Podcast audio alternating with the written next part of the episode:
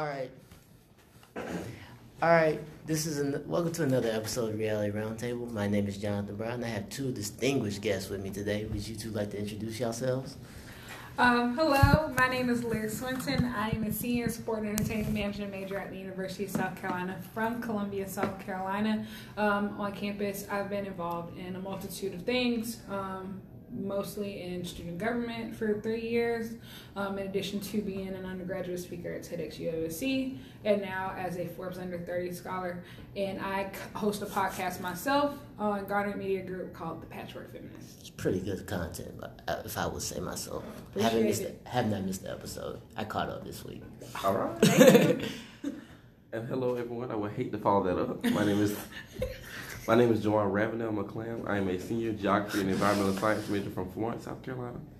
I've also been involved on campus as an orientation leader, resident mentor, and currently NPAC co-president.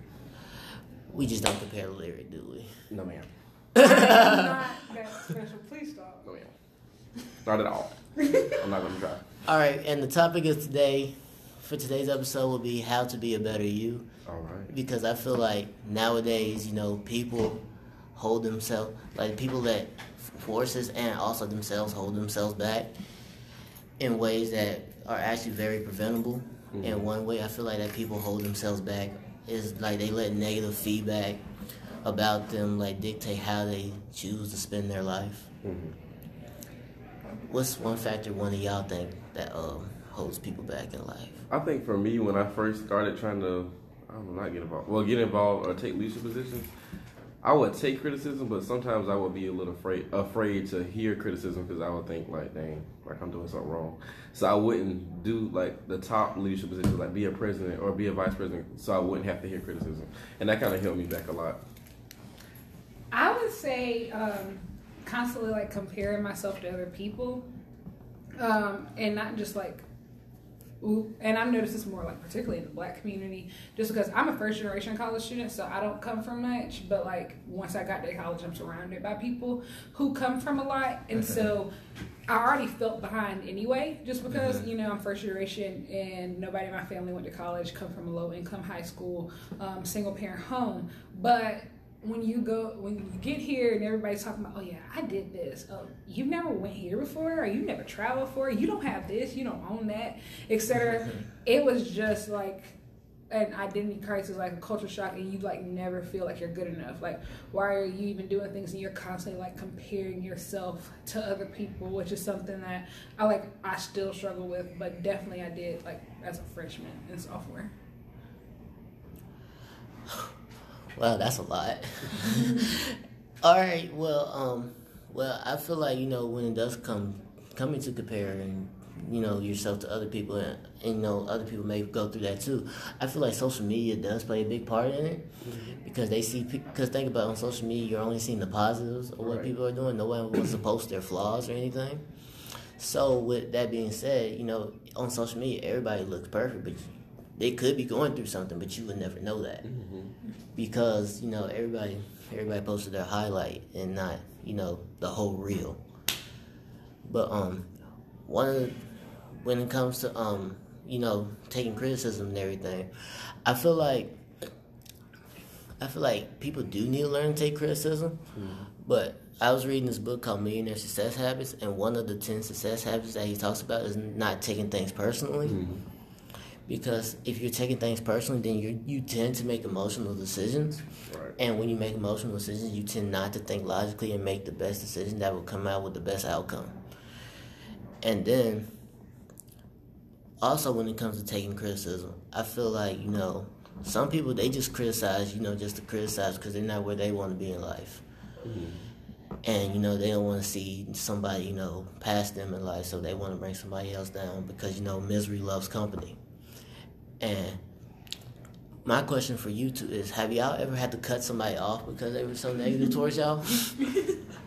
Ladies first. Um, yeah, and I think that sometimes cutting people off is a constant process. Like sometimes, like you could not even just cutting people off, like cutting back on people, like certain people. I've realized that, um, like God has a purpose for my life, and if people can't affirm the pur- purpose he has for my life, then they don't need to be in my life. Um, and I mean that to say, um, there's been a lot of situations where I've been in where people always ask questions like, you know, like, why are you doing that? How you gonna pull that off? That doesn't make sense. Like that's a dumb idea. And then I start second guessing myself, and when I start self doubting myself, that's when I start making mistakes. Because half the time I know what I'm doing is right because I prayed over it. God told me to do it. And then, but it's when I start listening to other people and their negative opinions, because just because they don't understand it doesn't mean that it's not the right thing to do. Um, so like I've had to like cut, cut certain people out of my life or cut back on people in my life who just did not really affirm um, the calling that was pl- placed over my life. And I feel like sometimes that has to happen because a lot of times some people just don't have the vision yet. Like mm-hmm. they're they think too small and a lot of times mm-hmm. people can't see past your circumstances. So they'll be like well you're not rich or you don't have mm-hmm. this you don't come from this background. How do you expect to get there? You can never do anything like that if you coming from this.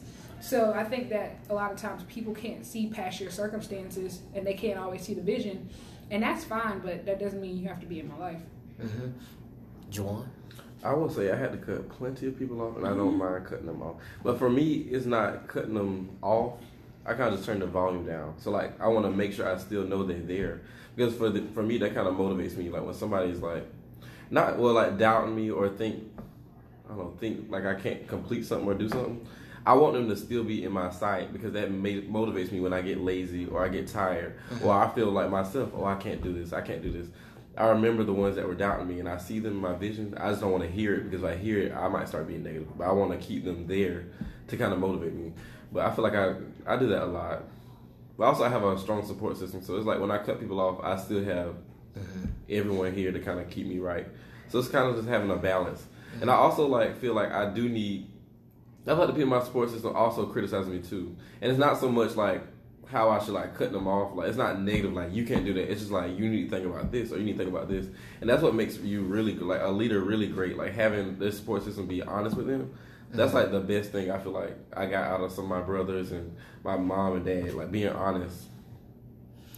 And going off what lyrics said, she talks about like how she like when she takes when people like do criticize her, then she starts to overthink things. That's actually happiness habit number three. Stop overthinking. Oh, yeah, because I feel like because think about it, like if I was overthinking it, I was sit, I'd be there sitting there thinking like, man, like what if nobody wants to listen to what I have to say on this? Like, mm-hmm. man, what if this is lame or whatever? I would have never started this podcast. And you know, who knows? This could be big one day, but I would never know if I never took the chance to do it and I started mm-hmm. overthinking. Mm-hmm. And you, you talked about like having a strong support system. I feel where you're coming from because when it comes to my support system, I mean, my parents and my brothers like they'll they'll support me in anything I do. Like they brought stuff, they bought stuff from my clothing line. Like they've, like my brother listens to my podcast and everything. Mm-hmm. So I, those who don't have a support system, I'm sorry, I can't relate. but I'm just saying. I mean, I'm being honest. Yeah. And also, you know, like when you do take criticism, you're too busy focusing on the negative outcome instead of what's being what could be positive. You know, which is success, which is happiness habit number four, right? All you right. focus on positive outcomes. But um, and I feel like when you do focus on positive outcomes, you're then more driven to try to accomplish your goals. But if you're too busy focusing on the negative, you know, it'll just put you down, and you never know what that goal could have been if you try if you actually tried Right. whether that's um, you know actually studying harder for a test or creating something on your own or even shooting your shot at somebody All right. Not shoot your shot i mean hey they say you shoot you miss 100% of the shots you don't take That's right. amen so you might as well just shoot but um like what is like something y'all feel like y'all have that holds y'all back personally Holds me back. doubt And that's me too. I like, and the crazy thing is like now, people, I think a lot of times people think that I'm extremely successful, but like in my head, when I say I think I'm the most average person that ever lived, like I'm never Mhm. satisfied with the things that I'm doing. Um, and it's just like I think that what people realize is that once you reach certain levels of success, you're exposed to a, a different environment, to different rooms. Like for Mhm. example, like like the Forbes thing, like Yeah. that is a big deal. But like now I'm exposed to 90, 999 other people from other universities who are just as talented as me, if not more. Most of them are more. Like they Mhm. even better. And it's like now it's almost like starting completely over as a freshman or being like square one because everything that makes me special here, Mhm. everybody else done already did. Like TEDx makes me special here, but some of them done gave out two. uh, TED Talks, they interned in Microsoft, Apple, Google, um, Disney, all these places. So it's just like the more successful that you get, the more the higher that you climb, you're exposed to a whole different level. And it's I don't want to call it competition because technically, half these people they're not in the same field as me. I'm not going into tech, STEM, none of that. But it's just you're you are exposed to what's going on in the world because I think a lot of times I've never left Columbia, Mhm. um, and so South Carolina, like being South Carolina important. But then when you are exposed to the rest of the world and you realize that oh like I'm really a small fish in a big pond. Mhm. And I mean that's that's humbling, but it's also motivating too because it's Mhm. just like, okay, how can I work hard, harder? Like, how what can I do to set, my, set myself apart more? But I definitely doubt myself a lot. And I feel the same way, just like how Lyric said. I'm a first generation student as well, so I think that just comes with the experience. Like we're gonna, mm-hmm. we don't have nobody to kind of be like, oh well, my mama did this, so like we're the first to do it, so it's always gonna mm-hmm. be doubt. Mm-hmm. I feel like I doubted everything. Even coming out of high school, I had a 4.0, and I still was like, I don't think I'm getting to college. And all my counselors would be like, Juwan, like you know you're getting into college, but it still was just like I just don't know because no grandparents, aunts, aunt, nobody has went to college, so it's kind of hard to like see the new path, even though you're forging a new path. But I feel like that doubt has gotten. I feel like I got got better with it as I came to USC because the first year I was afraid to do anything. Like I applied for one thing. I remember I was trying to be a press ambassador in my dorm and give tours, and I got denied. I got denied the second day. They didn't even give me an interview, and so I was like, "See, that's why I don't need to be doing that." Like the the denial kind of like sets me back, but now like my mom says like delay, so I just like use that, and now obviously I don't apply for more things and got them. Now you still get denials, so you mm. get when you get things, don't think like, oh, that there's no more denials. Like I get denied all the time. Mm-hmm. I got orientation, RM, NPC president, like all these positions. Think about how many I got denied from. So just because I got like 10, 10 positions don't mean I got denied from maybe 15 mm-hmm. or 16. Mm-hmm. And I feel like me saying that now, I'm almost a hypocrite now because I was just telling somebody I was worried about applying to grad school. I guess I'll just use that. I'm still doubting about the money though because I feel like I'm not gonna have enough money. But I'm, I'm. A, I feel like for me, I'm a strong Christian, so I'm always telling other people to like pray and not worry, pray and not worry. But I still doubt and worry myself. So that's one thing I got to really work on because I think that's one of the things that set me back like a lot. Well, used to set me back. And lyric, like coming to your point where you talked about like you go into different rooms, you know, you're like it's kind of like a shot to you. Do you feel that your confidence diminishes when you're in those rooms, or do you like still walk with the same confidence that you do when you're in Columbia as at school? It depends on the room. Um, what I've realized is one thing I, I can say is that even though like I've never technically left Columbia, USC is a completely different Columbia than what I'm used to. Um, so I come from like my my neighborhood was basically my world. So I didn't really go outside. I thought Columbia was all black until I got here. Um, so that was um, a culture shock. So I do think that even though I've never technically left, USC is a diverse enough place and a big enough place to where I honestly feel like I'm living in a completely different world than where I grew up in. But what I'll say is that it, it's sometimes hard um, because not only do you have that aspect of being first generation college student, I'm an African American, I'm an African American woman. Um, so a lot of times in the rooms that I go in, I am the only woman, or I'm the only African American, and I'm definitely usually the only African American woman. So that's honestly sometimes a sobering thought. Um, but it also motivates me to where I can't afford to be quiet. Um, because a lot of times when you're the only person in that room that looks like you or comes from that background, even though it shouldn't be your job, it is your job to advocate um, on behalf of people from um, similar backgrounds. So, one thing I've been very blessed with. Sometimes when I go in rooms, I'm able to, no matter how scared I am, to speak up, leave fear at the door. I might cry later. I like I am a big crier, um, particularly when I'm nervous, but before and afterwards. But during, uh, you know, you just have to. Sometimes you got to suck it up for the greater good.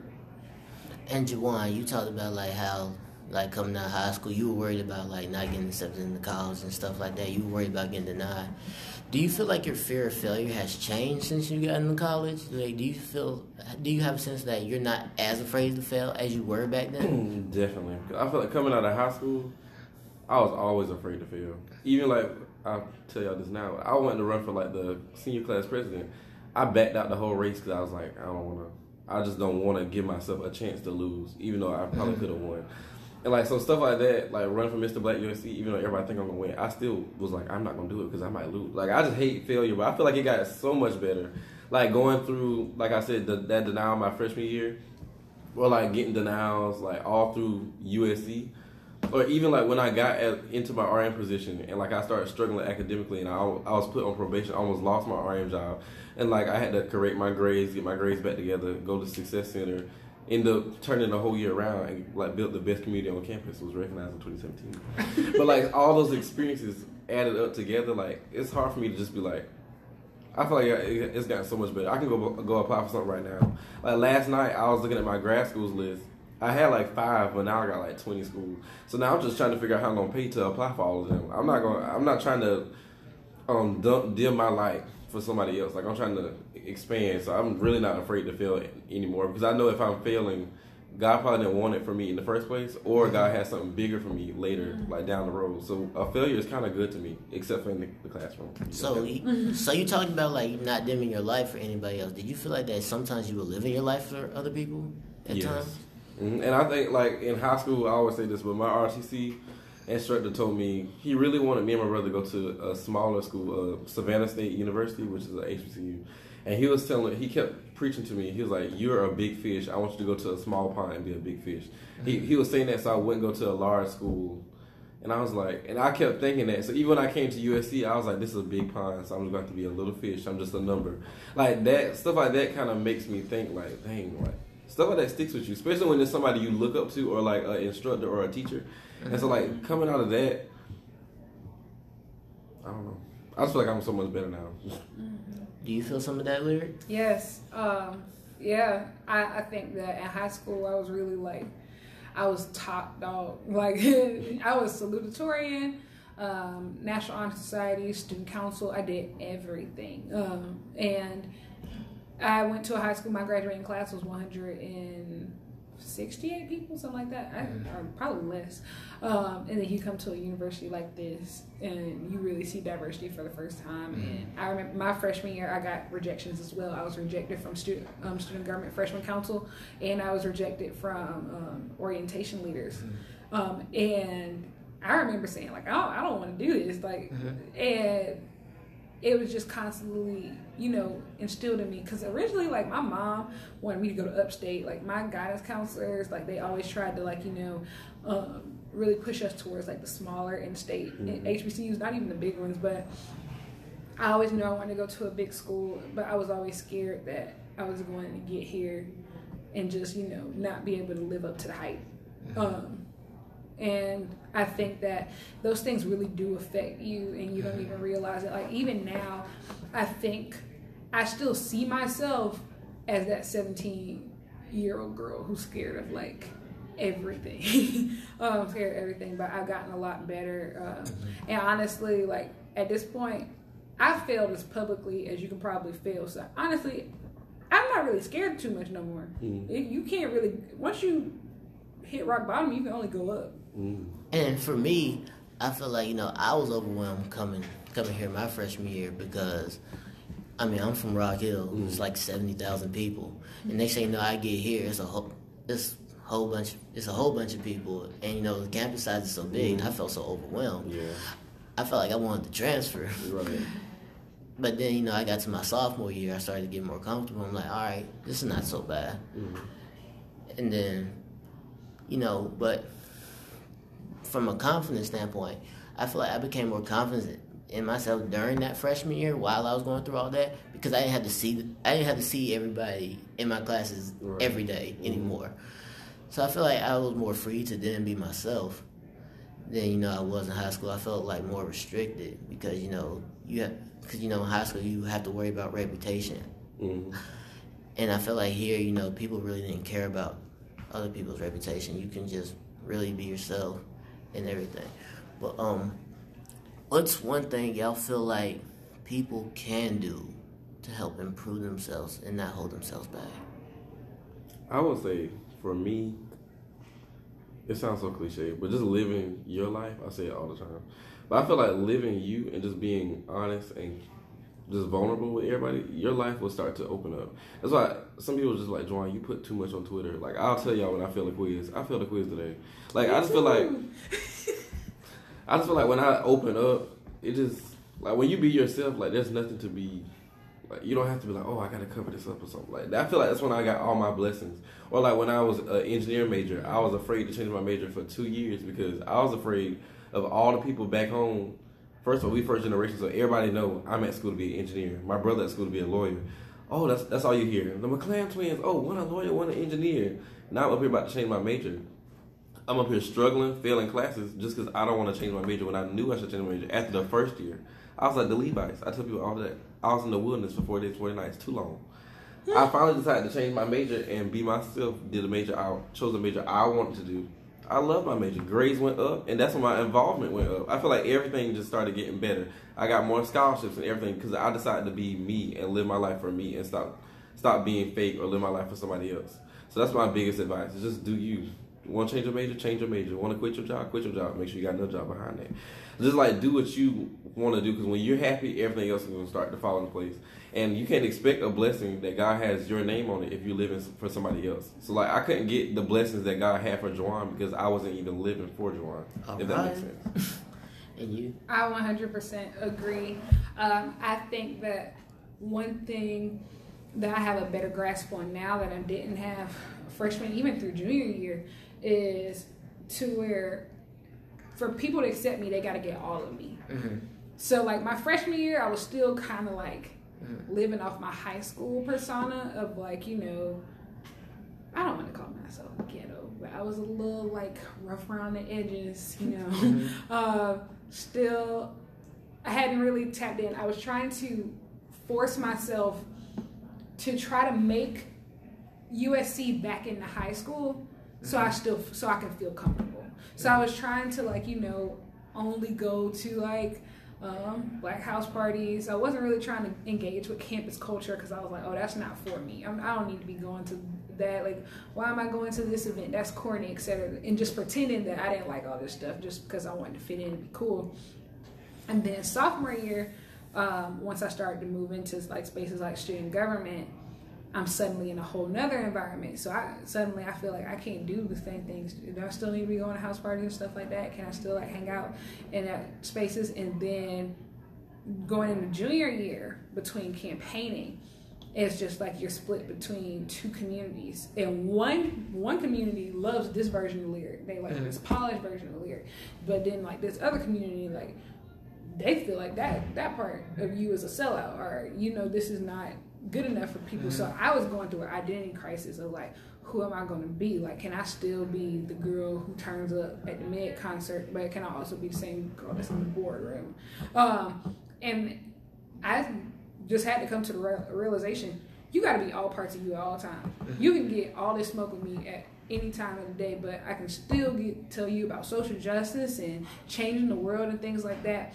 But for me to be comfortable with myself, I had to start giving all of myself. Um, some people gonna like it, some people not. I don't really care at this point. Um, I'm grown, but I just think that I spent too much time really trying to make other people comfortable um, with who I am by only showing them one side. Um, and I, what you realize is that people who really love you, like people who really admire you, people who really respect you, they'll accept that. And not only will they accept that, they'll embrace it and they'll be grateful to you for being vulnerable with them.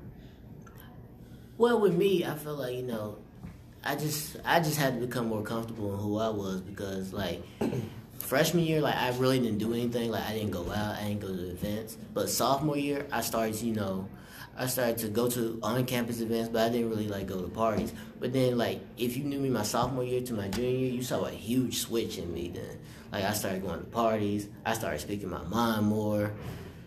I say a lot of outlandish things. Jawan will tell you, mm-hmm. but, but, but no, like you said, like it's it's just a comfort level that I have in myself now, and I, f- and I feel like more positive in myself. Like I feel like I just feel like I can just be me now, and like I don't like I have- live life with no shame, and I feel like you can judge me or whatever. People gonna talk anyway, so they might as well talk about the real you Right. instead of the fake you that you're trying to be to impress other people. But one thing I feel like that people can do to help improve themselves is stop procrastinating. And, you know, us being college students, you know that procrastination is huge Yes. amongst us. Especially in my spirit. And I feel like, you know, like that's probably my biggest problem in life because I was supposed to start this podcast two months earlier than what it was supposed to be. But I eventually got to it.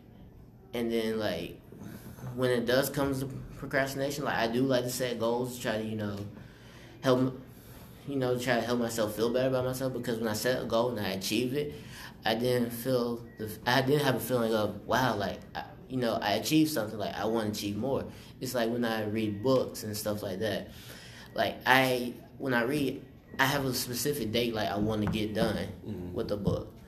Like, the book I'm reading now, I want to get, I want to get it done by the 20th of this month. It's the 18th, so I got two days, but I got two chapters left. All right. So I'm probably gonna be done with it tomorrow or Sunday. But I'm gonna meet the date. And one of my New Year's resolutions this year was read ten to twelve books.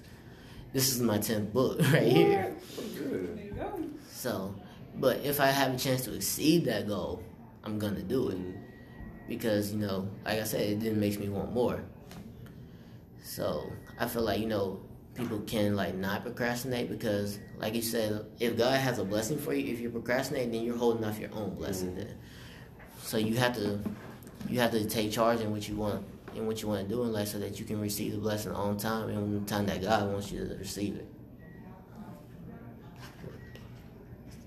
Oh, yeah. Um, I'm so excited that I was able to be here. Um, if you want to hear more from me, my podcast is called The Patchwork Feminist, and it is available on Spotify, Google Play, and Apple Podcasts. Episodes come out every Wednesday.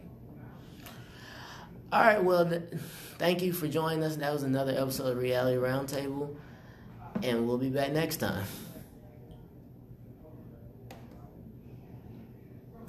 Okay. All right. All right. Thank you for inviting me. That was a good conversation. hmm